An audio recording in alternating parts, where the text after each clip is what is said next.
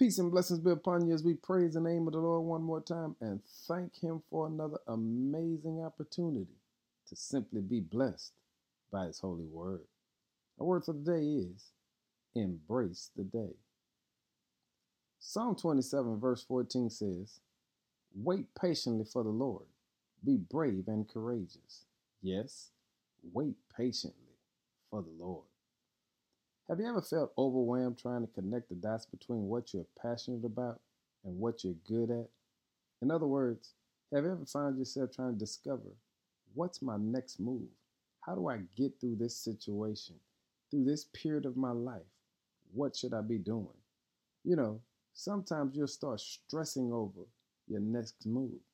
What you got to learn how to do is embrace the time that God has given you to wait.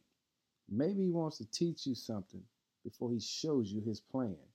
Maybe he wants you to sit next to him for a little while so that he can draw you nearer, so that you can receive something from him that you've never known he's been pouring into you.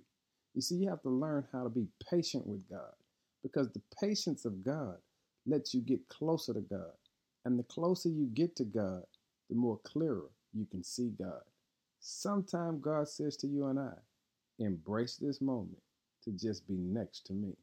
Because when you get next to God, He begins to show you things that's always been there, but that you've just never seen. So today, I encourage you to embrace where you are in life. Wait patiently on the Lord. Be brave and courageous, and watch God reveal some things to you He's never revealed before. Embrace this moment and praise his name. Amen.